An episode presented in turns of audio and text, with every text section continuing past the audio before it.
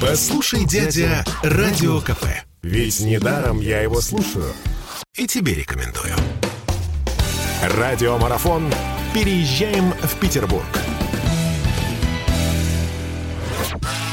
В Петербурге вместо «пофиг пляшем» говорят «пренебречь, вальсируем». 18.16 в Петербурге. Мы продолжаем наш марафон «Переезжаем в Петербург». И в нашей студии появляются авторы, во-первых, совершенно невероятных кукол. Ольга Попугаева, художник. А, вот. Э, кукол вы можете видеть, если вы смотрите нашу видеотрансляцию. Слушайте, это вообще это заглядение какое-то, просто невозможное. Вот посмотрите, пожалуйста. Вот мы, мы а покажите да, крупные по, крупных, планы каждой вот это. куклы и каждых э, Потрясающе. Нас.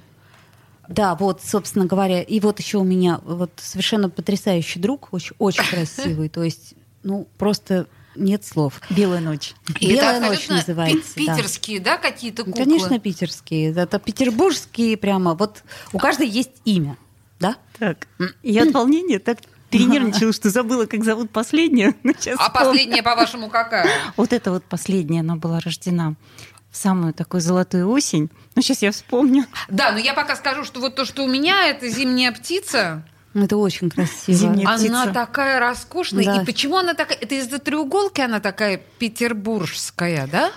Трудно сказать. Мне кажется, что мы, как люди здесь рожденные, выросшие и напитавшие в себя всю вот эту вот петербургскую эстетику, нам от нее, мне кажется, никуда не деться. Уже не избавиться, даже если бы хотели Конечно, бы, да? это неизбежно. И все, что мы создаем, ну вот мы с мужем художники, мы делаем детские книжки очень да, много я лет. сейчас тоже покажу. Это наши хранители петербургские, это эрмиты а, которых знает, конечно, каждый наш э, юный читатель. А эрмиты, они кто? Эрмиты — это петербургские домовые. Они э, поселились в нашем городе с момента его основания, а образовался этот народец очень таким нетрадиционным, нетривиальным способом. Петр I, когда ездил в Голландию для... Ой-ой-ой. Для того, чтобы овладеть э, ремеслами всевозможными, Случайно, когда он возвращался, к нему в багаж забралось несколько европейских домовых, ферри, гномов, эльфов.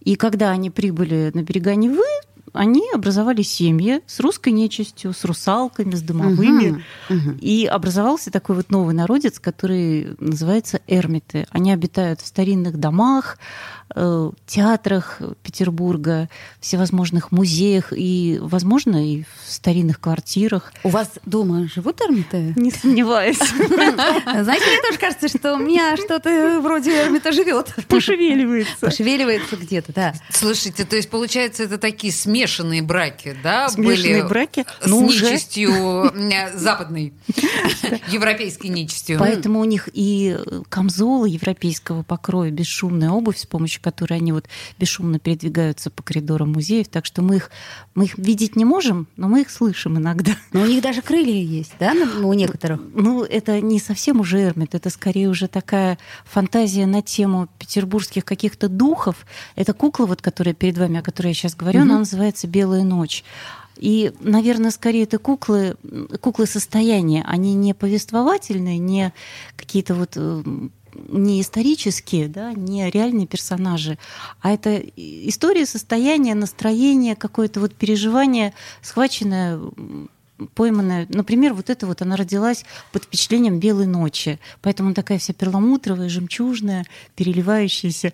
А в качестве вдохновения, ну это, конечно, может и не надо открывать такие вещи, очень прозаичная штука. У меня ребенок увлекался очень долгое время энтомологией, Мгм. и бабушка подарила ему микроскоп. Так. И однажды мы рассмотрели обыкновенную домашнюю моль. под Моль, я, так, я почему-то так и догадалась. Так, так, Так, так. подождите. под микроскопом. И оказалось, что она совершенно какой-то фантастической красоты насекомая, она дивная совершенно.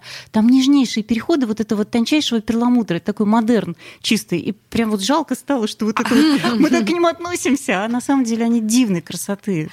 Чудо. Но они же некоторым образом, подождите, они же некоторым отношения. образом в душе бабочки. И причем бабочки такие именно петербургские. Если мы говорим о, ну какие вот эти вот, знаете, эти яркие все роскошные махаоны. Нет, Нет, нет, у нас все Бабочки скромненько. петербургские, это как раз вот это вот 50 все. оттенков Серого. серого, да. жемчужного. Так, Да, понятно. слушайте, но на самом деле у ваших кукол очень мечтательные выражения лиц.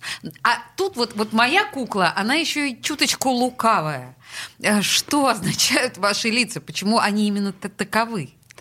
На самом деле вопрос очень интересный. Вы знаете, я себе задавала его тоже неоднократно, когда мне предложили попробовать проводить мастер-классы, я стала заниматься с людьми.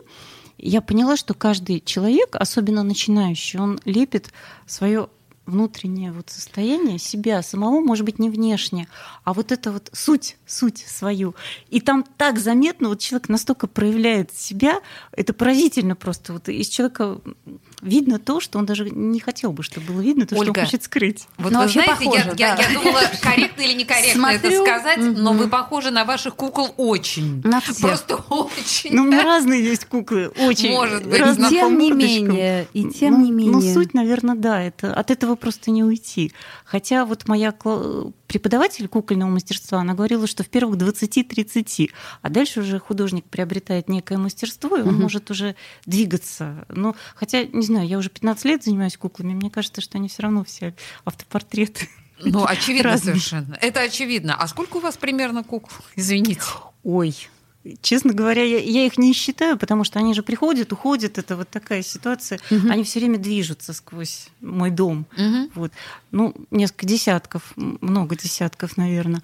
И что особенно приятно, вот э, когда у меня приобретают какую-то куклу, зачастую не останавливаются на одной, и люди приходят снова. Для меня это очень трепетно. Мне кажется, это такое, как ну, признание такое. Так Мне- а тут смысл в чем? В том, что ваша кукла э, не может жить в одиночестве в чем-то доме, ей нужен партнер из своей же породы.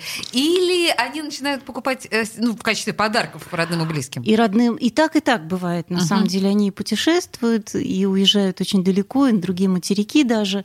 Вот. Но мне кажется, что трудно сказать. Наверное, каждый сам отвечает на, на этот вопрос для себя. Но мне очень приятно, что людям хочется еще к ним прикасаться, и хочется еще их приглашать к себе в дом.